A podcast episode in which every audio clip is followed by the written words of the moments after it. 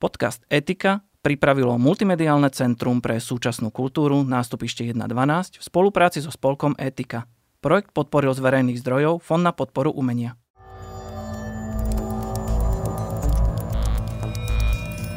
Digitálne a informačné technológie nám zlepšujú a zjednodušujú život.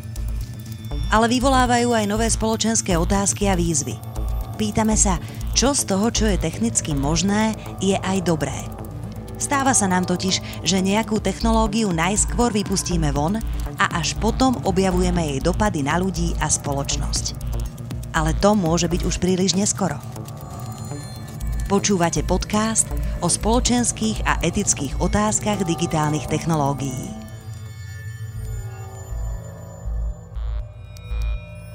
Virtuálna a rozšírená realita sa postupne stávajú významnými informačnými technológiami – získavajú čoraz širšie uplatnenie nielen v zábavnom priemysle, ale aj v obchode či klasických priemyselných odvetviach. V dnešnom dieli sa pozrieme na to, ako virtuálna realita vstúpila do našich životov, ale aj na to, kde všade by jej účinky mohli vytvárať spoločenské napätie.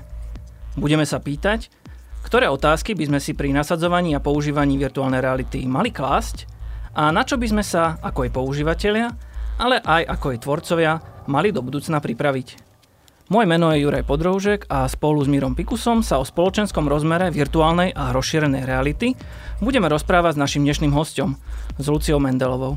Lucia pracuje ako dizajnérka a softverová vývojárka aplikácií virtuálnej a rozšírenej reality v Nemecku, kde aj posledných 12 rokov žije.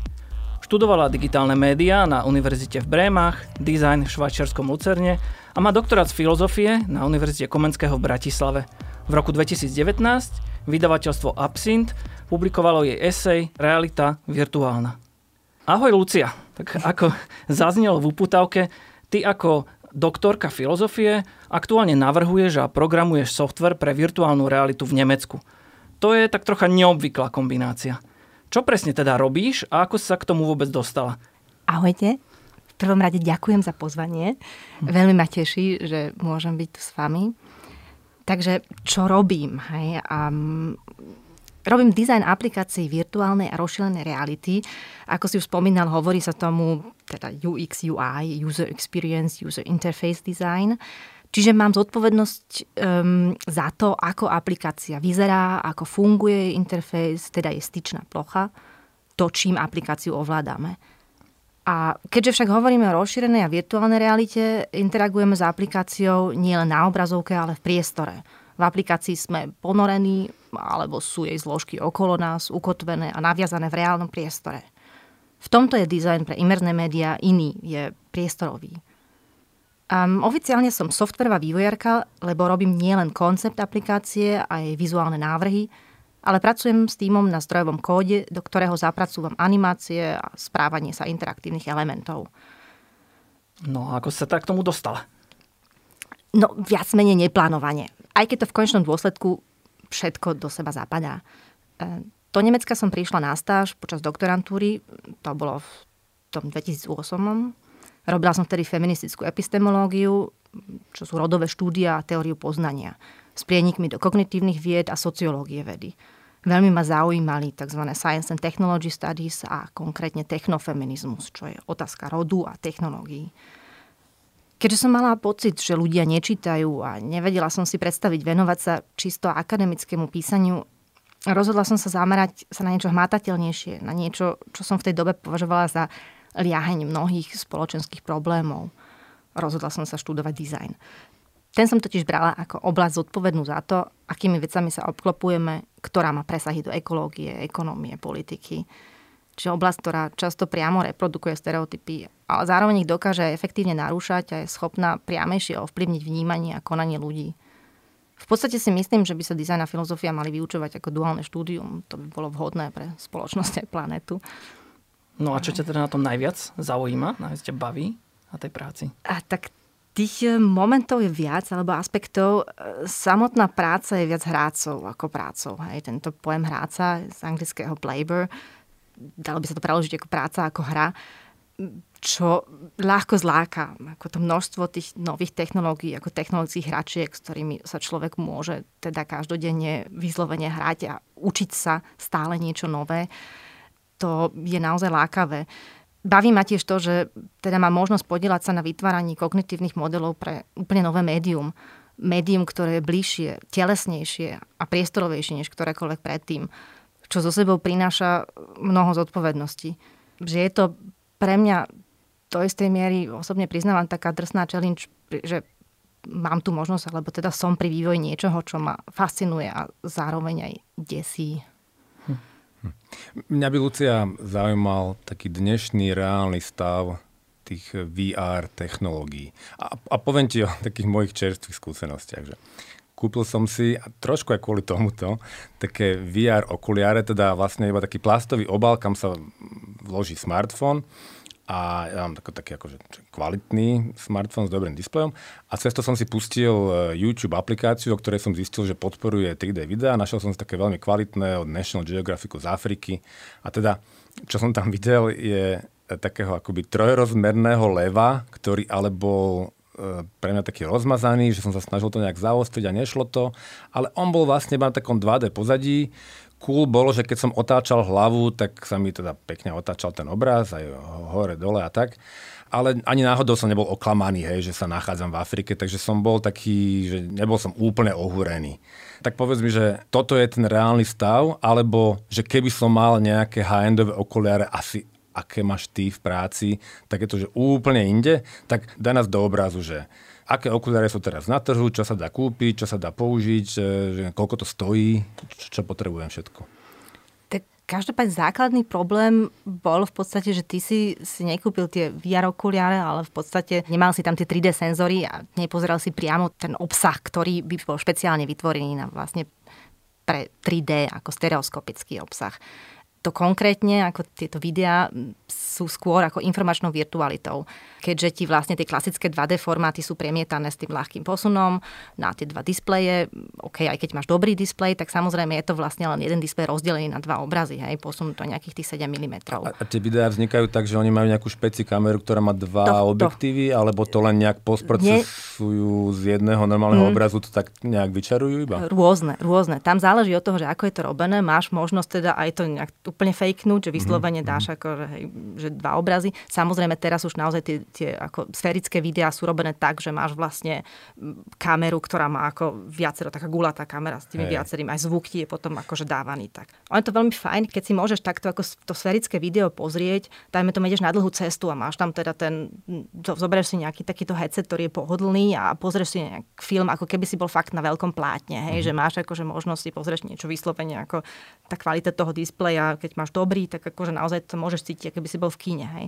Ale ten zážitok tej prezencie, toho byť niekde inde, to ti častokrát táto taká kartonová VR nesprostredkuje, pretože ti vlastne tam chýba ten najdôležitejší element tej interakcie. Hej, že ty vlastne si tam ten divák bez tela, hej, že pozrieš sa pod seba, tam nič, hej, tam je teda ten, hej, ten slepý bod tej kamery a, a síce vidíš to video a môže byť aj niekedy ako viac ako stereoskopické, keď je robené na tú ako 3D kameru, mm-hmm. ale vlastne nemáš tu možnosť vôbec nejakým spôsobom interagovať. A to je práve ten moment, ktorý vlastne funguje na náš mozog tak imerzívne, že vlastne ty uveríš, že si niekde inde. Hej. Takže okay. si vlastne nevidíš telo, nevidíš si vlastne ruky, ono to ani v tej chvíli nie je ten cieľ, hej, ale zase keď ty si to kúpiš ako reprezentáciu virtuálnej reality a chceš eh, podľa toho zistiť, čo je virtuálna realita, tak tam môže nadísť vlastne milný momentov sklamania, že toto je ono, lebo nie, to nie je ono. To, okay. to, to je mhm. tá informačná virtuálna v zmysle informácie 2D, ktorá ti je prezentovaná. Hej. Aj keď je, dajme tomu, robená na tú 3D kameru, stále je to niečo, čo nie je ako mm-hmm. Tiefenschärfe. A čo tam... teda potrebujem na to, aby to bolo ono? Áno, každopádne tam nepotrebuješ až tak veľa, hej, lebo ja by som takto povedala, že ak niekto chce začať s to VR, tak vlastne najlepší pomer cena výkon ponúka v súčasnosti Oculus Quest, čo je vlastne standalone bezkablové VR okuliare so zabudovanými senzormi, ktoré vlastne nepotrebuješ um, kde nepotrebuješ ani počítač a ten setup je veľmi rýchly a jednoduchý. Dostaneš tomu aj ovládače, no môžeš to ovládať vlastnými rukami. Hej, že mm-hmm. To teraz ako tie softvery prechádzajú na to um, aj mnohé hry, že vlastne stačí, že, že, gest, že, že rukami robíš tie gesta a vyslovene prstom stlačíš Čiže ako gombík. nemusí mať také divné rukavice, z ktorých trčia káble. Nemáš ani, máš také, také celkom okay. to aerodynamicky dobre spravené, také Áno. pohodlné. Hej, pohodlné. Niečo ako tie ovládače na herné konzoly, ale je to tak, Každý ešte trochu iné. Každý Hej. Okay. Vlastne, keď máš nejaký výkonný počítač, tak si ten Quest môžeš aj prepojiť tým prenosovým káblom, alebo môžeš do neho streamovať cez open source software a tým sa vlastne približíš tomu high-end VR. Čiže ten zážitkový skok od tej kartonovej VR, ako si skúšal ty, ku Questu je taký veľký, že tu high-end na to ohúrenie ani nevyhnutne nepotrebuješ. A taký high-end, to sú vlastne, ja neviem, Valve Index alebo Vive Pro. A to sú vlastne tie veci, ktoré sa potom, to je ten setup, ktorý sa používa vlastne pri tých priemyselných, mnohých priemyselných VR aplikáciách.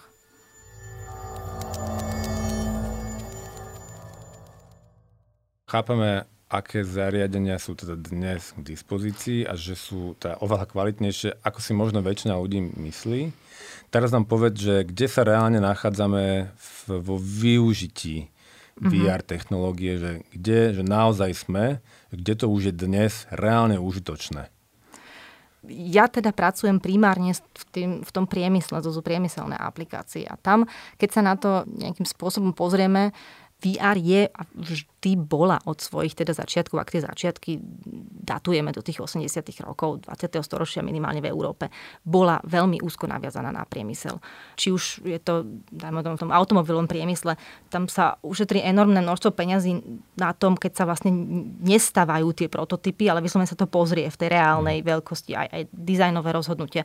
Ty, keď to môžeš zažiť, si to uvedomiť ako v tom vzťahu k tomu vlastnému telu, tým oveľa lepšie to vieš odhadnúť. To napríklad je veľmi výrazné, hlavne teda v architektúre, stavebníctve alebo v realitách. Hej, tam to sme mali aj na začiatku korony nesmierne veľký nápor týchto žiadostí, že aha, my nemôžeme robiť akvízy, my nemôžeme ukazovať ľuďom tie domy alebo vôbec čo budeme stávať. Takže to, ako ste nám robili vtedy, tak potrebujeme to teraz pre 20 ďalších projektov, aj, že, že jednoducho to potom pošleme aj ako mobilnú aplikáciu, kde si to vlastne zhruba môžeš ako nejako pozrieť, že aha, takto vyzerá teda ten môj byt, ako to pôsobí, keď som vnútri. Ono je veľmi dôležité vždy sa pozrieť na to, že v ktorom, aký problém potrebuješ vyriešiť a ktorá technológia ti to najlepšie vlastne umožní. Um, taký môj jeden srdcový projekt bol, čo sme robili dátovú vizualizáciu, a kde sme používali rozšírenú realitu pre projekt modernej čističky vody, kde boli namerané dáta viditeľné priamo na senzoroch v priestore a vlastne si videl, kde bol nejaký problém. A takto vizuálne dáta vlastne uľahčili pracovníkom tie každodenné úlohy, opravy alebo nejakého reportovania problémov a nepriamo viedli aj k zefektívneniu toho renaturalizačného procesu priahleho riečného ramena, ktorý vlastne vtedy mali rozbehnutý. A t- tu sa zahráme na skeptika, že, že fakt je, je iné vidieť dáta cez také VR okuliare a že mám iné poznatky alebo iné dojmy z tých dát než keď to pozriem na, na displej? Samozrejme, záleží veľmi od kontextu, aké dáta po, si pozeráš, lebo ako v tom priestore dochádza k neuveriteľnému skresleniu tá, tá percepcia môže byť úplne skreslená tým, že sa pozeráš z dola a je to strašne veľké, alebo ano. zase naopak. Hej. Ty máš veľmi komplexné tabulky, ktoré tí pracovníci vlastne videli pred sebou, kde mali množstvo tých senzorov a problém bol ale ten, že, že častokrát ten jeden pracovník musí ísť za sebou za jeden deň na nejakých 5-6 tých čističiek. Hej. Mhm. A teraz niekto vypadne a daj ti prosím ťa, choď tam skontrolovať tú moju. Čiže ty vlastne nevieš, kde sú ktoré tie senzory a tak. Ty máš ten Čiže ten VR, tablet. VR lepšie ako displej rieši ten problém akože ihlak v kope sena. To Hej. bola tá rozšírená realita v tomto prípade, uh-huh, uh-huh. lebo ty si vlastne musel spraviť výjazd a prišiel si teda s tabletom, kde si mal tabulky, ktoré normálne máš na piatich displejoch, aj v kancelárii. Uh-huh. Si prišiel s malým tabletom, kde si to mal všetko a teraz vlastne ti pomohlo to, že si si dal tie HoloLens a videl si, lebo si tam bol prvýkrát, hej, alebo možno uh-huh. si tam bol niekedy pred minulý rok, hej, a videl si, aha, choď teraz rovno doprava, tam máš ten problém a tam sa ti zobrazí dáta za posledných 48 hodín, plus ti to bliklo na, na tablete, že aha, to je tento senzor a už si si mohol dohľadať viac. Čiže tam išlo aj o túto priestorovú orientáciu, že vlastne si priamo e, si nemusel si pamätať alebo poznať vlastne to oh, miesto, okay. kam ideš. A tá, to, toto je to, čo má budúcnosť, alebo tá systematické, že sa spýtam, že povedz nám, kam to ide. Že o, ja neviem, 2 až 5 rokov, ako to bude vyzerať, čo bude dôležité. Aké to bude vlastne reálne alebo realistické, aké to bude používame tu dnes ten pojem, že imerzívne, takéto, že vťahujúce, také, že si v tom naozaj ponorená. Čo nás čaká? Odpoviem najprv, že v ktorých tých priemysloch, ako kde si myslím, že to bude mať najväčší dopyt, teda v tom najbližšom čase. A to je vlastne priamy ten predaj, kde naozaj teda ten dopyt po tej rozšírenej realite rastie tie požiadavky, či už teda rozšírme webshop, ja potrebujem, aby teda tí zákazníci si mohli jednoducho jedným klikom prejsť k tomu, že si vyskúšam ten radiátor, alebo tú zásuvku, alebo tú pohovku u mňa doma, lebo je karanténa, alebo proste som už lenivý, alebo vyslovene chcem to vidieť tu. A tie možnosti naozaj minimálne, samozrejme musíš si zanalizovať tú cieľovku, ale tý, väčšinou je to naozaj tak pre tých klientov, pre ktorých robíme, vlastne naozaj tie smartfóny sú už schopné veľmi, mm. veľmi dobre či už aj či... tie 3D objekty, alebo vôbec aj tiene, svetlo. E, či to je reálne, že o 5 rokov ja si budem kúpať sedačku tak, že si nejak smartfónom pobehám po byte alebo po obývačke a teda kliknem, že táto sedačka a ono mi to ukáže pomerne pekne, mi to tam vloží. A...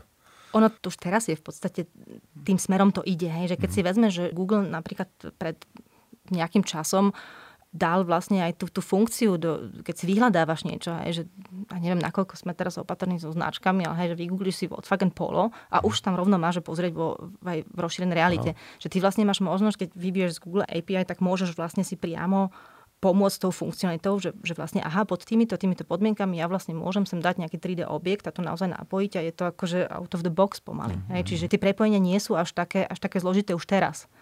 Očakávam viac, že čoraz viac takých generických aplikácií, ako ja neviem, Office 365 alebo Adobe, že budú ponúkať také prepojenie na VR že nastane taký výraznejší vývoj smerom k tomu používaniu VR ako kreatívnemu nástroju práce alebo tvorby, hej, či už je toto 3D modelovanie, tak ako si povedal, hej, že keď si to pozrieme spolu, tak akože, keď si pozrieme v tej VR, tak vidím, viem si to lepšie predstaviť, hej.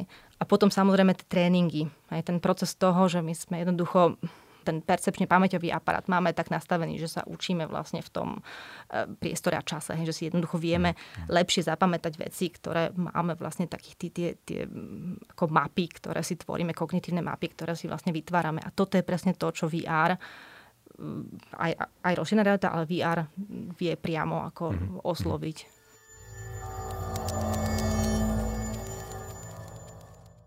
Ty si už vlastne spomenula viaceré spôsoby využívania virtuálnej reality, ale tie sú, ak som aj správne pochopil, na rôznej úrovni prepojenia toho fyzikálneho sveta, alebo takéhoto materiálneho sveta, toho digitálneho sveta. Že ty vlastne vo svojej knihe rozlišuješ rôzne stupne takéto virtuálnej reality. Myslím, že tam máš 6 rôznych úrovni prelínania toho fyzického, fyzikálneho a virtuálneho. Ale pre našu diskusiu už toto aj zaznelo. By sme mali odlišovať medzi tou rozšírenou alebo augmentovanou realitou a virtuálnou realitou. A vieš teda našim poslucháčom opísať základný rozdiel medzi nimi? Lebo vo svojej knihe rovnako píše, že vlastne nie je tá virtuálna realita, ale práve táto augmentovaná, rozšírená realita bude to, čo zmení svet takto najjednoduchšie delenie, tým vždy radšej začínam každú akúkoľvek diskusiu, lebo je naozaj stále prekvapivé, ako sa to pletie. Takže to najjednoduchšie delenie, to virtuálnej reality sa ponoríš ty, teda ťa obklopí to počítačovo generovaný vytvorný svet a tvoje zmysly dostávajú input z tých simulovaných zdrojov. Tá rozšírená realita naopak premiesne digitálne 3D objekty do toho reálneho fyzikálneho prostredia okolo teba. Teda ich rozšíri. Hej. Rošená realita má podľa mňa väčší potenciál, lebo plynulo nadvezuje na naše okolie. Nebráni nám v fyzikálnom kontakte s ľuďmi a s prostredím okolo nás. Hej. Tie okuliare sú priesvitné, čiže ty vlastne môžeš udržiavať očný kontakt. Hej. Um, podobne ako aj keď máš dioptrické okuliare, vidíš si navzájom do očí, vidíš svet okolo seba. A raz toto bude technicky tak ďaleko a bude to cenovo dostupné a spolahlivé, ten potenciál je obrovský, lebo praktické využitie je mm, takmer neobmedzené. Stačí si uvedomiť, na čo všetko vlastne počas bežného dňa využívame smartfón. Predstav si, že môžeme zobraziť doplnkové informácie kdekoľvek a tým vlastne tie rozšíriť objekty fyzikálneho sveta o digitálne obsahy. Čiže napríklad, hej, môžeš to pomôcť k lepšeniu chápania techniky alebo prírodných procesov, či pomôcť pri orientácii v každodennom živote formou navigácie, prekladom z cudzích jazykov alebo inými formami vzdelávania. Hej už nemusíš chodiť s tým telefónom, že to vidíš metra a ideš niekde a vidíš, aha, ide, ide tá šipka tým smerom, ktorý mám, ale dobre, OK, tak sa otočím. Hej. No má to aj niekoľko háčikov. Hej. Na navigáciu je napríklad predpokladom ten 3D sken tvojho okolia. Hej. Čiže hovoríme o zdieľaných 3D dátach v reálnom čase. Aj, si predstav si budove nemocnice a teraz sa pohybuješ nejakým, s nejakými okuliarmi rošenej reality, ktoré skenujú ten priestor. Tento sken bude samozrejme tým presnejší, čím viac ľudí sa na ňom bude podielať. Hej. Ten systém bude potrebovať dáta, aby bolo možné sústavne aktualizovať model danej budovy. V konečnom dôsledku je reality. Hej. Toto hovorím o budúcnosti. Hej. To špekulujem, ale keď si porovnáme s tým, ako napríklad mapa navigácie aktualizovaná, aby sa vyhol nejaké zápche, tak si to môžeš predstaviť podobne. Čiže bude v záujme mnohých rôznych aktérov zabezpečiť vzájomné zdieľanie dát, pretože len tak bude možné využiť ten maximálny potenciál týchto technológií. A to je to, čo vlastne vo mne vyvoláva aj patričné znepokojenie, lebo keď sa pozriem na stav bezpečnosti privátnej sféry súčasného internetu, mám pocit, že vôbec nie sme pripravení na to, čo by to pre nás vlastne znamenalo. Hej, čiže len tak pre tú predstavu. Čiže keď by sme si to v tom reálnom čase vlastne skenuješ priestor okolo teba, ten tvoj pohyb v ňom, pohyb, aj gestikuláciu tvojich rúk, hej, ten mikrofón je zapnutý, aby príjmal hlasové povely. Klasická kamera, taktiež umiestnená na tých okuliároch, môže poskytovať videozáznam z tvojho okolia. Um, nie, že by nemusela nevyhnutne snímať, no mohla by. A tu je vlastne tá otázka, hej, budeme ich potom prelepovať ako tie kamery na počítačoch? Hej. Hej, um, pre mňa nová myšlienka v tvojej knihe je predpoveď toho, že rôzne technológie, ktoré už dnes bežne používame, ako napríklad smartfóny, ako keby splynú s VR, respektíve s augmented eh, realitou. Čiže, ako to mám chápať? Že to, to preto Facebook kúpil Oculus, teda výrobcu VR okuliarov? K tomu, prečo Facebook kúpil Oculus. Môžeme sa len domnievať, no evidentné je, že Facebook si veľmi premyslene buduje široké portfólio sociálnych aplikácií, teda Facebook, Instagram, WhatsApp a vlastne aj rôzne menej známe analytické aplikácie. CrowdTangle, čo je taký big data analytický nástroj na identifikáciu influencingu a trendov. A všetky tieto aplikácie vlastne zdieľajú systémovú a technologickú infraštruktúru, čiže Facebook dokáže vyhodnocovať dát, užívateľské dáta naprieč nimi. Aj keď sú anonymizované, je to napriek tomu tá predstava taká, že mm, OK, to by sme si už mali aj my uvedomiť, že OK, čo vlastne všetko o nás vedia. Hej. Um, a tým pádom tá nová technológia, ktorá umožní zbieranie ešte väčšieho množstva dát, je pre trh služieb nesmierne zaujímavá. Zdieľame informácie o pohyboch a stavbe nášho tela. Toto je práve ten korporeálny charakter, toto novum imerzívnych médií. Mm. Čiže tá otázka sa netýka len zbierania dát a ich uchovávania, ale aj predpovedí do budúcnosti, ktoré je možné z tých zbieraných dát potom vlastne vytvoriť. Hm. To, toto je pre mňa nová a veľmi silná myšlienka, ktorá ma nikde nenapadla v súvislosti s VR, že, že toto, toto je technológia, ktorá vie zbierať úplne nový typ dát, veci, ktoré pokladáme za veľmi také osobné a ešte to vie zbierať naozaj obrovské škále. Takže to, to je také veľmi sil, silné uvedomenie. A tam práve, kde ty hovoríš o tej anonymizácii, tak tam bude ešte ťažšia. Je, že práve v situácii, keď mm. už máš ten stream toho, kam sa pozeráš, ako máš natočenú hlavu, ktoré objekty ty okolo seba vidíš v tej danej chvíli, tej danej sekunde, tak akoby anonymizovať potom ešte aj tieto dáta bude ešte o to ťažšie. V súvislosti s tým potom ma napadá hneď, že ako to je s transparentnosťou VR. Že, že koľko z VR kódu je open sourceové, či, či to je také nejaké Linuxové celé, či sa dá pozerať, auditovať, hej, zdrojaky. Alebo sme tu v nejakom svete proprietárnom, kde je taká veľká neznáma. Áno, ono to záleží od zariadenia, od platformy a tiež teda ako aj tých schopností. Hej. Na ten ono to vlastne, ten proces je taký, hej, že na ten vývoj tých aplikácií používaš tie rôzne SDK, čo sú tie Software Development Kit. A pomocou nich vlastne môžeš programovať aplikácie pre rôzne koncové zariadenia, rôzne headsety. Tieto SDK sú zadarmo, ale to neznamená, že sú open source. To, že sú zadarmo, je dôležité pre samotné firmy, lebo je to v ich záujme, aby bolo vyvíjaných čo najviac aplikácií na ich platformu či hardware takže sa aj snažia o dobrú dokumentáciu toho free kódu, o rozširovanie update jeho funkcionality a tak ďalej. No, ako som už spomenula, to free neznamená open source, takže napríklad tá Oculus SDK je skôr black box. Nemôžeš ju dekompilovať, pozrieť sa na ňu zblízka, či zmeniť. Hej. Funguje len na tie zariadenia Oculusu.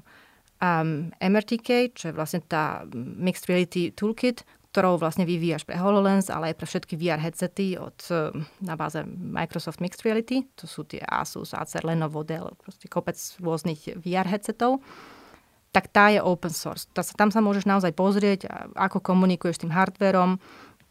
Nie všetky metódy máš k dispozícii. Hej, napríklad pri HoloLens 1 bolo obmedzené to, aké gesta môžeš spracovať a používať aj keď si videl, že vlastne ako ten proces funguje a že je možné rozpoznať ich viac, než len teda tie dve prípustné, čo boli, ako ten tap, klik a ten bloom, ale vlastne ty si si mohol napísať vlastné, ale riskoval si, že teda s tým updateom toho firmeru už fungovať nebudú, alebo tým spôsobíš problém na nejakom inom mieste.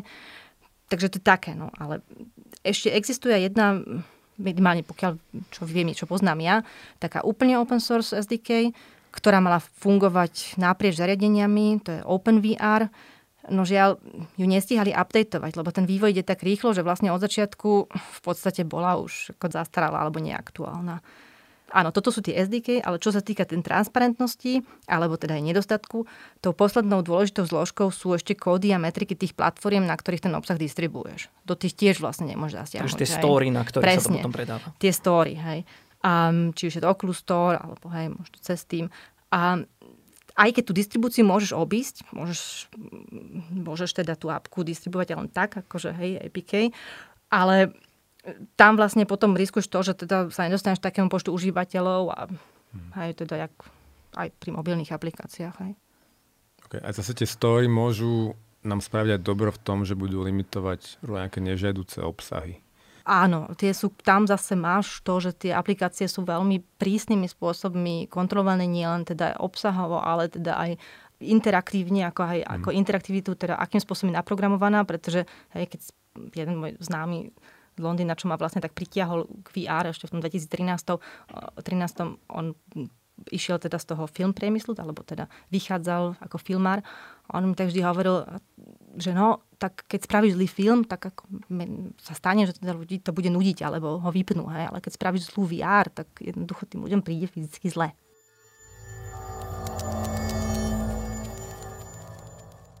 No, ja som nedávno čítal o jednom spotrebiteľskom prieskume, kde takmer 95% respondentov myslím, že to dokonca bolo v Spojených štátoch, by dalo, ak by bola tá možnosť, tak by dalo prednosť e-shopu, ktorý by ich akože netrekoval, tak ako sa to deje dnes, že by naozaj nešpehoval a nezisťoval všetky tie veci, ktoré sú možno aj nad nevyhnutný rámec samotného nákupu. A my sme to už tak aj načali, ale práve v súvislosti so zberom a vyhodnocovaním takto častokrát veľmi osobných alebo možno až takých citlivých dát je veľkou témou aj manipulácia užívateľov vo VR, práve na istej že nevedovej úrovni. Ty to aj v knihe máš, že to je tzv. Že chýbajúca pol sekunda, kde na nás to VR pôsobí. To znamená, že to ten čas medzi akoby nejakou takou, nejakým reflexom a potom tým to uvedomelou reakciou. A na tejto akoby, že tej pol sekunde, tej nevedomej, tak tam sa môžu akoby tvorcovia VR dosť hrať so svojimi užívateľmi.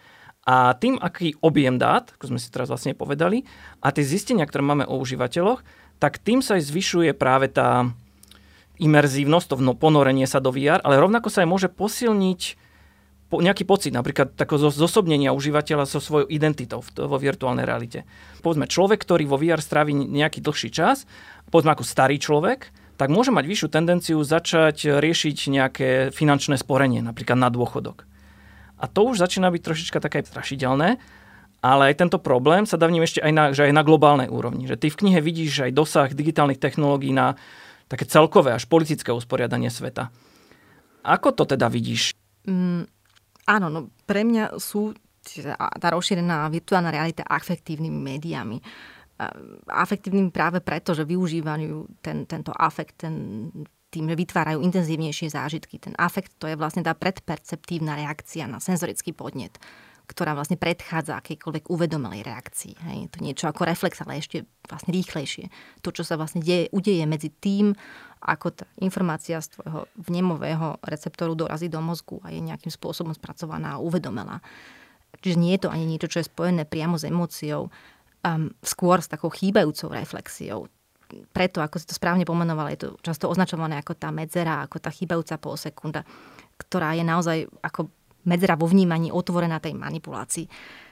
Ten aj kognitívny výskum ukazuje, že naozaj sme pripravení už v týchto milisekundách vlastne prijať nejaké subliminálne vnemy čo bola vlastne aj ako podpravová reklama. Vlastne toto využívala. Tam môžeme povedať, že dobre, už poznáme aj reklamy, že toto už nás nejakým spôsobom, ako sa nás to nedotkne. Hej. Ale jednoducho ten moment toho, že my naozaj máme to médium tak blízko na tých na telách, na, na tom našom percepčnom aparáte, že vlastne tam naozaj to potešenie z toho, ktoré zažívaš, keď chytíš nejaký ten digitálny objekt do rúk a, a niečo s ním robíš a ono to reaguje častokrát ako ľahko to ide a to už je teraz také, že naozaj v podstate nevieme až tak veľmi povedať, čo všetko vlastne v týchto milisekundách medzi našim vnímaním, čo všetko tam zostane. Hej. Vlastne v podstate s presnosťou 14 stupňov vieme určiť len podľa toho, ako máš otočenú hlavu, že kam sa pozeráš. Hej. A čiže vlastne to sú, ako toto nazývame tým nevedomým poznávačmi, že vlastne máš, že, že nevieš, že vieš, hej, nevieš, čo vlastne vieš, ale vieš. Hej. Um, takže preto si myslím, že je nesmierne dôležité, aby sme naozaj si uvedomili, že tieto imerzívne médiá môžu teda priniesť veľa zlého, ale aj veľa dobrého. Hej. Vrátim sa k tomu tvojom príkladu. Možno sa ten človek, čo bol vo VR tej tele staršej osoby, potom, ako ho nevzali na miesto, na ktoré bol perfektne kvalifikovaný kvôli mladšiemu uchádzačovi, začne zaujímať o sporenie, ale možno sa začne zaoberať tým, čo je to ageizmus, hej, alebo obe. Záleží v podstate od toho kontextu, ktorému bol vystavený a, a teda aj tých rôznych aktérov, ktorí do tohto procesu vlastne vstupovali. Čiže a tieto prieskumy tiež sú, ako Mel Slater e, naozaj robí veľmi veľa o tejto, a aký vplyv má tá virtuálna realita a identifikácia aj s nejakým, čo, aké to je, keď máš, máš tú skúsenosť toho iného tela, nakoľko to ovplyvní vlastne tvoje uvažovanie nejaké. Tam si ale treba dať strašný pozor na to, že to, že ja som niekde pol hodinu um, v nejakom virtuálnom čiernom tele alebo staršom tele, neznamená, že viem, aké to je byť naozaj žiť ten marginalizovaný život alebo mať naozaj tú skúsenosť nepretržitú toho, tej socializácie v takom prípade spod kapitalizmu sa tieto technológie pravdepodobne nikdy nevymania. No, konec koncov môžu byť aj nástrojom vytvárajúcim nové pracovné miesta a príležitosti. A navyše, keď vlastne budeme uvedomeli konzumenti a konzumentky, tak aj teda tí producenti budú musieť ponúkať kvalitný tovar. A to sa viaže podľa môjho názoru naozaj aj na tie digitálne produkty a služby. Čiže základom je hovoriť, diskutovať, tematizovať, vzdelávať sa. Presne to, čo robíte vy. Ja si myslím, že to je fakt ako úžasná iniciatíva. A treba si, je potrebná práve aj tá sebareflexia, hej, že treba si uvedomiť, že tí a tie, ktoré sa k tým technológiám dostanú v začiatkoch, alebo teraz, keď už je to rozvinutejšie, no stále vlastne dráha, že vlastne naozaj my sme privilegovaní, že si to môžeme dovoliť. A teda nechceme čo, robiť čokoľvek, nereprezentujeme všetkých, ani za nich nemôžeme hovoriť. A vlastne do istej miery máme ale určitú zodpovednosť ehm, sa nad týmito otázkami zamýšľať a v podstate aj nasmerovať tieto technológie občianským smerom. Možno je to taký veľmi zjednodušený príklad, ale tak ako v potravinách chceš podporovať lokálne bioprodukty, tak by sme mali ukázať aj tým, tým tech spoločnostiam, že máme záujem produkty s takými a takými licenčnými podmienkami. Hej, že... Ako sa pozráš ty na rôzne psychologické experimenty, ktoré už prebiehajú vo VR? Lebo napríklad niektorí vedci, čo viem, tak berú VR ako také nové útočisko, kde môžu robiť veci, ktoré by normálne nemohli robiť, lebo sme si ich v realite odsúdili a povedali sme, že sú neetické. Mne totiž príde, že tu platí tá tvoja myšlienka z knihy, že virtuálna realita alebo rozšírená realita, ona nie je nejako menej skutočná ako fyzikálna realita. Naopak, že hlavne pri tej augmentovanej, pri tej rozšírenej realite, že stáva sa jej pevnou súčasťou. Aj preto sa niektorí autory snažia vložiť tam isté etické princípy, ktoré nám pomôžu trocha otvoriť oči nad tým, čo môžeme a čo nemôžeme vo, vo VR vlastne robiť. A jeden z takýchto princípov sa nazýva princíp ekvivalencie, a ktorý zjednodušene hovorí o tom, že, že ak považuješ nejakú skúsenosť toho subjektu za nemorálnu vo fyzikálnej realite, v tej klasickej materiálnej realite, tak potom by mala byť považovaná za nemorálnu aj vo virtuálnej realite. Príklad. No, asi poznajú naši posluchači tak ten, že Milgramov experiment, tam išlo to, že tí, ktorí nevedia, že v 60 70 rokoch minulého storočia vlastne bol taký psychologický experiment, kde subjekt, ktorý vlastne o ničom ne, celkom nevedel, tak ho nútili, aby iného človeka vlastne mučil elektrošokmi. Ten druhý človek bol v skutočnosti herec a predstieral tie elektrošoky, ale ten človek, ktorý bol predmetom experimentu, ten, ktorý tie šoky dával, tak on bol presvedčený o tom, že skutočne mučí nejakú osobu. A tento Milgramov experiment sa preniesol aj do virtuálnej reality. Ty si sa stretla s podobnými VR experimentami a keď už nie priamo, tak aspoň niekde v literatúre. Aké máš na názor? Priamo som sa s podobnými hraničnými prípadmi obsahov nestretla, keďže robím teda tie prevažne industriálne aplikácie a tam už ako tie problémy, s ktorými sa tam stretávam, už tiež považujem za ako často nesmierne dôležité. Hej. A či už to, čo sme hovorili, spomínali, hej, tvoriť hitmapu toho, kam sa pozeráš, ako pristupovať k monitoringu užívateľského správania ale áno, osobne si myslím, že a nie len osobne, ale naozaj máme teda aj, považujem taký nejaký etický kódex pre, tie, pre VR za naozaj relevantný, potrebný. Hej? Že keď si to tak ako stretla som sa v literatúre a v praxi, teda v tom nemeckého hovoriacom prostredí, hlavne s rôznymi zjednodušenými verziami toho Metzingerovo a Mandariho kódexu, ktorý sa váril Virtuality a jeho prvým pravidlom je neubližuj. Hej. Viaže sa teda nielen na tú intenzitu toho imerzívneho zážitku, že teda ty ako tvorca tej aplikácie nemáš ubližovať tým subjektom, ktoré vlastne, alebo tým ľuďom, ktorí tú VR aplikáciu um, skúšajú, robia, ale zároveň aj obsahovo. Hej. Teda by si nemal porušovať práva ľudí ani zvierat, tých zobrazených, ani ubližovať im, alebo ich nejakým spôsobom objektivizovať či ponižovať. Hej. Takže ten základný etický protokol obsahuje to, že vlastne hej, čo, čo sme sa bavili aj predtým, hej, tá bezpečnosť, ochrana dát a trans, tá potreba toho transparentného informovania tých užívateľov.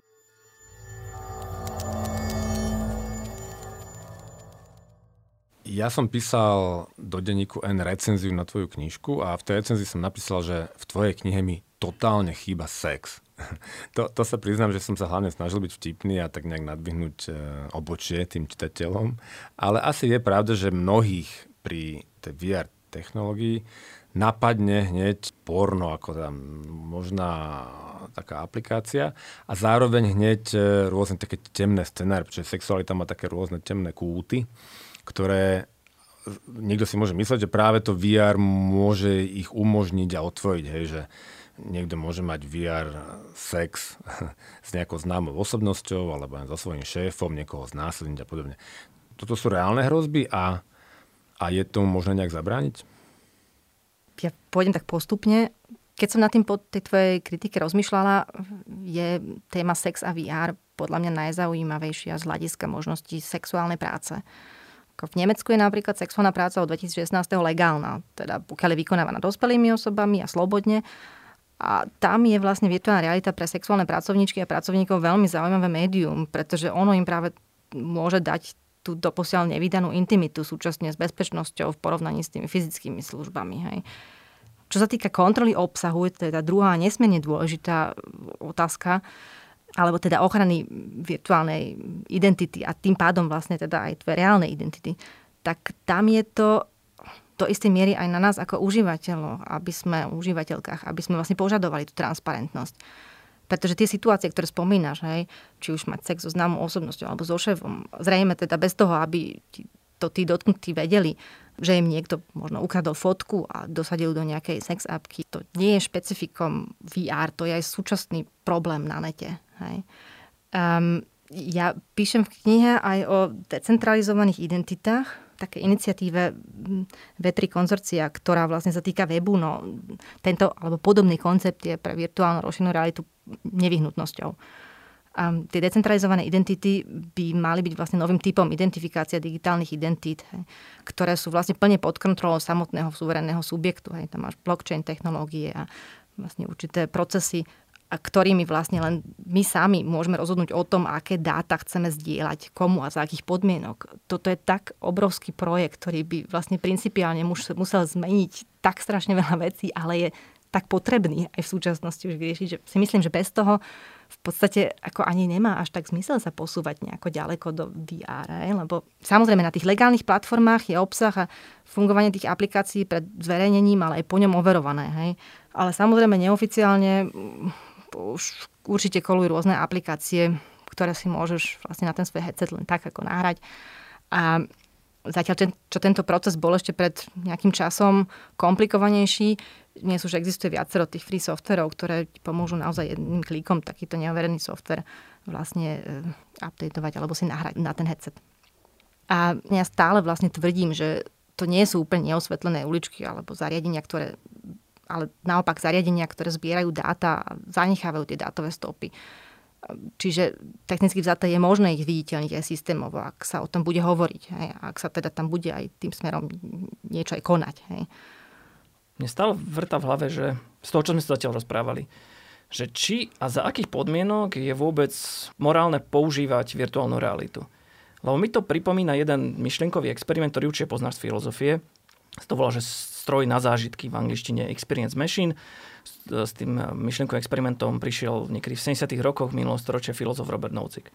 A ide v ňom o to, že ti niekto ponúkne možnosť stráviť zvyšok svojho života v takomto stroji na zážitky a predstavme si to ako niečo taký metrix, kde sa ti splnia všetky tvoje priania, ale budeš v ňom v podstate len ty sám, aj keď obklopený simuláciami ľudí, ktorých máš rád, veci, ktoré máš rád.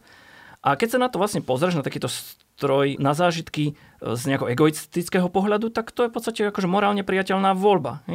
Ty si vlastne naplníš tie svoje potreby, rovnako ako by si ich naplňal v tom fyzikálnom alebo e, v nejakom materiálnom svete, tak si ich naplníš v tom virtuálnom svete. Ale z pohľadu naplňania nejakých spoločenských cieľov je to vlastne prehra, nie? lebo ty sa vlastne ako človek zdáš možnosti niečo cenné pre spoločnosť urobiť, stratíš možnosť konať dobro pre ostatných a aj keď VR je v tomto trošička iná, ale ako vnímaš ty tento problém takéhoto odsudzenia od sveta vo VR? Koľko času vlastne stráviš ty vo VR a aké to má potom na teba dopady? Chcela by si v takomto stroji na zažitky žiť? E, nie, určite nie. Práve naopak, ako odkedy vlastne robím s virtuálnou a rozšírenou realitou, oveľa viac si vážim prírodu, ako jej dokonalosť, zmysel pre detail. Len taká anekdota, že vlastne po tých mojich prvých intenzívnych fázach vo VR, kedy som tam naozaj ako trávila 5-6 hodín denne, aj viac. A Takže keď som sa potom dostala niekde na nejakú túru, tak ja som naozaj objímala stromy, líhala si do machu a zhlboka dýchala a precitovala každý jeden v nem, lebo jednoducho to bolo to som vedela, toto vo VR, ako to, to, to, to, to, to sa nepodarí. To.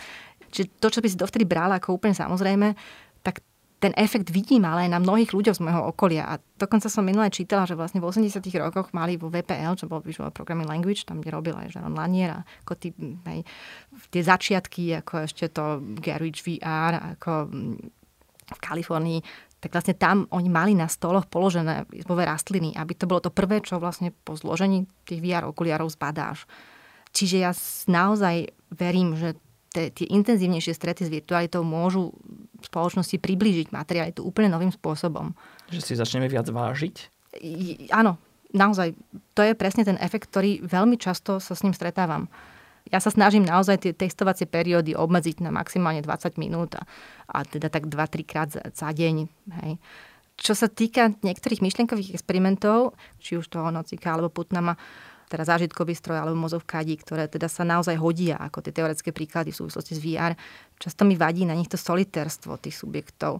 A toto je, čo si ty vlastne mal v tej otázke, že vlastne ten egoistický pohľad, kedy vlastne sa vzdáš tej možnosti niečo cenné pre spoločnosť urobiť alebo stratíš tú možnosť konať dobro pre ostatných, lebo zostaneš tam ako nejakým spôsobom tam zafixovaný v, tom, v tej svojej vatičke. Áno, do istej miery je to možno práve to, čoho sa aj nejak tak veľmi, niekde tak vzdialene a ešte možno nereflektovane sama bojím. A preto mám vlastne aj takúto tendenciu stále upozorňovať na tento e, digitálny aktivizmus, teda to, čo tak nazývam, hej, ako digitálnym aktivizmom, ktorý si predstavím naozaj ako to, že my ako užívateľia, užívateľky, producenti a ľudia, čo nielen čo robia s tými technológiami, ale v podstate čo ich aj naozaj ako len teda užívajú, by sme mali o tomto sa rozprávať a mali by sme mať tento taký spoločenský aspekt toho, že teda najprv rozumejme tomu a potom povedzme si, ako je to korektné. Hej? A čo sa tam dá vôbec tým robiť. No my našim hostom zvyčajne eh, položíme otázku, či sa riadia pri vývoji a vytváraní tých produktov, na ktorých oni pracujú, aj nejakým etickým kódexom, alebo či skôr tak intuitívne, sedliackým rozumom, to znamená, máte niečo vo firme, čím sa riadite a rovnako sa aj pýtame, že čo je vlastne taká tá posledná hranica, taká morálna hranica, ktorú by si už odmietla robiť, podielať sa na nej, povedzme v rámci tých produktov, na ktorých, alebo na, to, na tých dizajnoch, ktoré robíš. Áno, takže tá prvá časť otázky, čím sa riadiť pri vývoji. Hej. Ako, my sa neoficiálne zvykneme riadiť tou verziou Code of Ethics for VR od Santosa. To je taká veľmi zjednodušená verzia toho Metzingerovho kódexu. a ja som to minule ešte, aj po tom, čo sme sa ešte rozprávali o tomto podcaste, som to ešte raz vyťahla a poslala som to teda akože tak centrálnejšie do firmy, že teda by sme to mali naozaj zahrnúť nielen teda ako v rámci toho nášho VR AR týmu, ale že v podstate do, by sa to malo ako centrálne zahrnúť do takého toho definition of, of ready, ktorý teda sa viaže ako nielen na, na ten náš tým. Pre tých, čo nepoznajú ten Scrum proces, to je definícia pripravenosti zoznamu bodov, ktoré musí vlastne ten tiket alebo teda tá programovacia úloha obsahovať na to, aby sa vôbec na nej mohol začať robiť, teda aby si ju mohol potiahnuť do šprintu. Takže okrem tej user story by teda ten ticket, teda tá programovacia úloha mala minimálne obsahovať teda jedno akceptantné kritérium, teda že kedy budeme tú úlohu považovať za splnenú a práve tento bod toho, že, že, že musí byť overená aj z toho hľadiska etického kódexu a ak tam sú nejaké nezrovnalosti, treba ich vlastne vyriešiť ešte predtým, ako sa e, na tom začne robiť alebo ujasniť s tým klientom. Čo si v podstate naozaj veľmi vážim na našej firme, aj keď ja som nikdy vlastne nechcela skončiť nejak úplne akože v korporáte a je to pre mňa ešte stále také zvláštne, ale veľmi si vážim, že my máme naozaj tú možnosť kedykoľvek každý jeden z nás povedať, že na tomto projekte alebo s touto firmou nechcem robiť. A sme aj relatívne ako naozaj od začiatku akvíz informovaní o tom, aké akvízy sa robia, s akými firmami jednáme a o aké projekty by mohlo ísť. A to veľmi dlho predtým, než sa vlastne naozaj príde reálne k tomu, čo, ako, že sa niečo podpíše. Takže a tam vlastne už sme informovaní stále, neustále o tom, aký je teda stav, môžeme prispievať našimi nápadmi, môžeme sa stretnúť s tými klientami, môžeme na tých akvízach vlastne robiť, ako sme samostatná jednotka. A tam naozaj je to vlastne akože rešpektované, keď ty povie, že nie, toto nechcem. A ja som tak odmietla robiť e, s firmou, ktorá robí v zbrojárskom priemysle a tým ma podporil. Nebola som jediná a jednoducho sa sme tú zákazku odmietli a nebolo to vôbec nič, čo by niekto to nejako komentoval. To bolo úplne prirodzené. Pri tom rozhodovaní si teda pomohlo nejako tvoje vzdelanie filozofa? Áno, aj nie. Je to niečo, čo vlastne si myslím, že je nesmierne potrebné aj v tom svete, v ktorom sa pohybujem. A som aj zároveň vďačná, že je to, ako, že je to skôr oceňované ako, ako zaznávané, lebo častokrát ako tým, že vlastne sme, sme tým vzdelaním učení k tomu, aby sme mysleli komplexne, aby sme, sa, aby sme kládli tie ťažké otázky, aby sme poukazovali na problémy, tak je to vlastne niečo, čo ako v prostredí, v ktorom je väčšina ľudí nastavený tak, že teda áno, lösungsorientiert, hej, že hľadáme teda to riešenie problému a ide teda o čas a, a, a, hej, a samozrejme o financie, tak akože to nie je niečo, čo je želateľné úplne. Ale naopak v tom prostredí, v ktorom sa pohybujem, ja mám naozaj pocit, že naopak, že, je to, že to vždy je veľmi konštruktívne a je to zaujímavé vedieť toto, ako vidieť ten stred toho, toho konštruktívneho a toho takého komplexnejšieho, alebo lebo aj tie, tie problémy, tie programátorské sú neuveriteľne komplexné, hej, ale toto je takéto, hej, to filozofické komplexné je ešte také iné. No. Um, áno, takže trúfam si povedať, že to vedie k vyššej kvalite vyvíjaných aplikácií. No a na záver by som dal ešte takú krátku Enviro otázku v súku, ktorá podľa mňa môže byť pre, nielen pre VR, ale pre iné nástroje, napríklad také, ktoré používajú umelú inteligenciu, celkom kľúčová. Lebo téma, ktorá sa pri VR, ale aj pri iných výpočtovo náročných uh, technológiách, ako povedzme práve nástroje s umelou inteligenciou, sa spomína trocha menej. Uh, to sú práve témy alebo problémy, ktoré sa týkajú energetickej náročnosti alebo ekologickej udržateľnosti. Lebo koľko dát vygeneruje a koľko energie spotrebuje jeden taký VR set a keď ho budú mať skutočne už potom desiatky miliónov alebo stovky miliónov domácností, aká bude potom spotreba nielen dát, ale aj potrebný energetický výkon, keď potom takto všetci prejdeme na VR. A mali by sme to už začať riešiť? Tak ono je to veľmi individuálne. Záleží na tom, či teda hovoríme o tom standalone VR alebo high-end.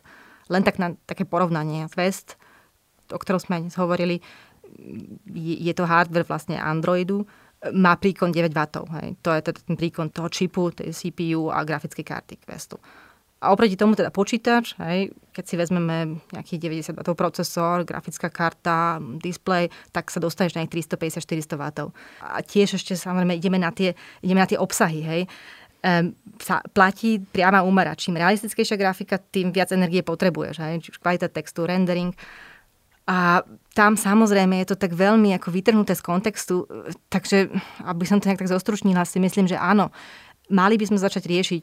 V prípade plošného využívania by to určite bol nezanedbateľný nápor, jednak na sieť, ale aj teda, teda kvôli tomu množstvu prenesených dát, ale tiež aj na energiu pri užívaní a produkcii. Ale vlastne tiež ako má, môžeme argumentovať, dá sa argumentovať opačným spôsobom, že stále je to mnohom lepšie ako, ako to, čo robíme teraz, hej, že tie procesy, ktoré vlastne tá VR dokáže efektívne nahradiť, aký zmysluplne použitá, tak vlastne sú, nám šetria toľko inej energie a materiálnej produkcie. Takže naozaj je to vlastne, že treba vidieť v tom uh, kontexte.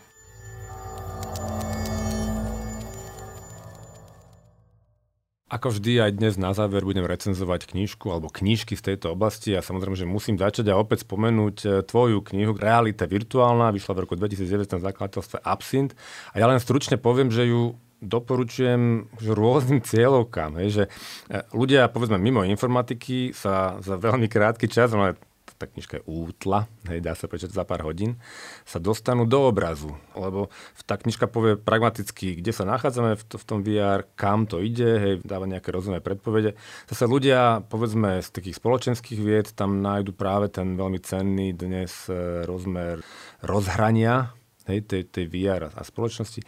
Ale aj treba z informatici, ktorí možno sa úplne nepohybujú v tom VR svete, sa veľa poučia, takže to je, môžem to len, len doporučiť a ešte o to viac, že je taká pútavá a tak zábavne napísaná, aby som to úplne neprezradil, no akoby možno takým VR nejakým spôsobom, že ten pohyb toho textu je, tak pripomína nejaký pohyb v takom virtuálnom priestore, takže opäť knižka Lucie, ktorá sa volá Realita virtuálna.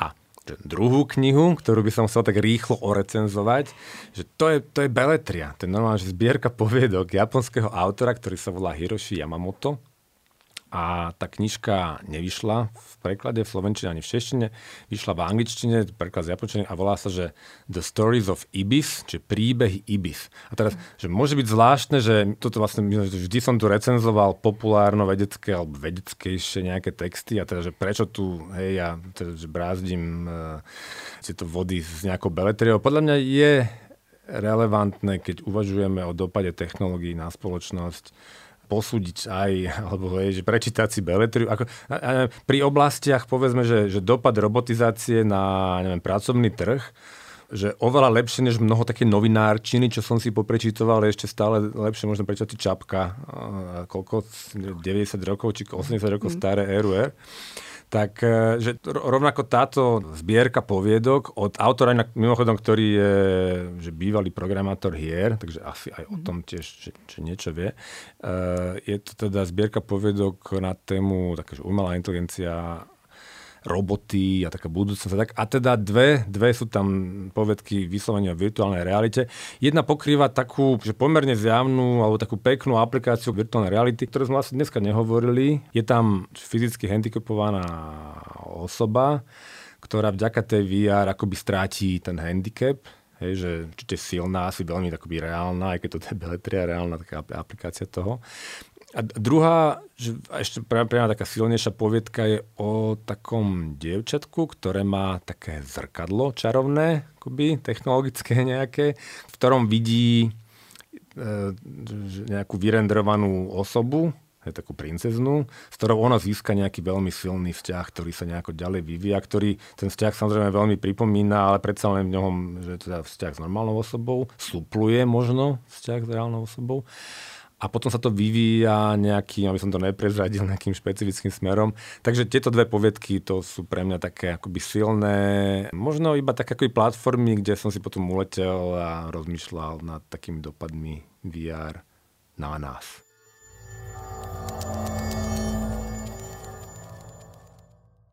Týmto dielom sa končí naša letná podcastová séria o etických a spoločenských otázkach informačných technológií. Ja som aj veľmi rád, že sme mali túto možnosť aj vďaka nástupišťu 1.12 aj Fondu na podporu umenia. A chcel by som teda poďakovať aj tebe, Miro, lebo bez teba tvojich že parádnych a trefných postrehov by tento podcast eh, nemohol byť zďaleka taký, aký je. Podľa mňa sa nám aj celkom vydaril. Neviem, ako to ty vidíš. Ja, ok, ďakujem. Tak ja, ďakujem i tebe. Podľa mňa sme spravili, dúfam, že sme spravili užitočnú vec.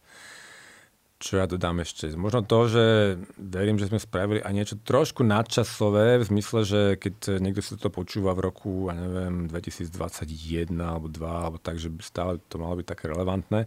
A hovorím to aj preto, že stále vyzývame poslucháčov, aby sa nám kľudne ozvali, pokiaľ ich niečo z tohto zaujíma a chcú sa nejako pridať k tomu, čo robíme a o čo sa zaujímame nech nám dajú vedieť. Mm.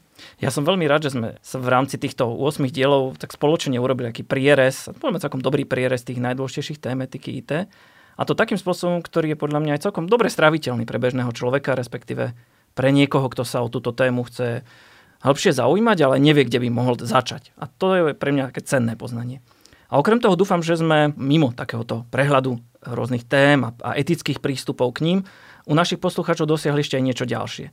A ono sa to viaže aj s tým, ako ja chápem e, etiku. Lebo pre mňa etika ako filozofická disciplína je niečo viac ako len definovanie princípov alebo posudzovanie toho, čo je dobré, prípadne ako správne v živote konať, ako žiť dobrý život. Ale je to pre mňa aj o istej zmene vnútorného nastavenia. O tom, že citlivejšie chápeme veci okolo seba, začíname si všímať isté detaily, ktoré by si možno iní ľudia ani nevšimli. A že chápeme súvislosti medzi týmito detailami, prípadne dôsledky, ku ktorým môžu takto pospájané detaily viesť. A ja by som si veľmi prijal, aby sme vysielaním práve tohto podcastu dosiahli aj u vás, naši milí poslucháči, práve takúto formu citlivosti a hlbavosti, ktorá podľa mňa z nás robí niečo viac, než len takých pasívnych pasažierov života. A kto vie, no, možno sa niekedy v budúcnosti stretneme pri pokračovaní tohto podcastu alebo pri nejakom inom podobne zaujímavom projekte. Všetko dobré vám teda prajem.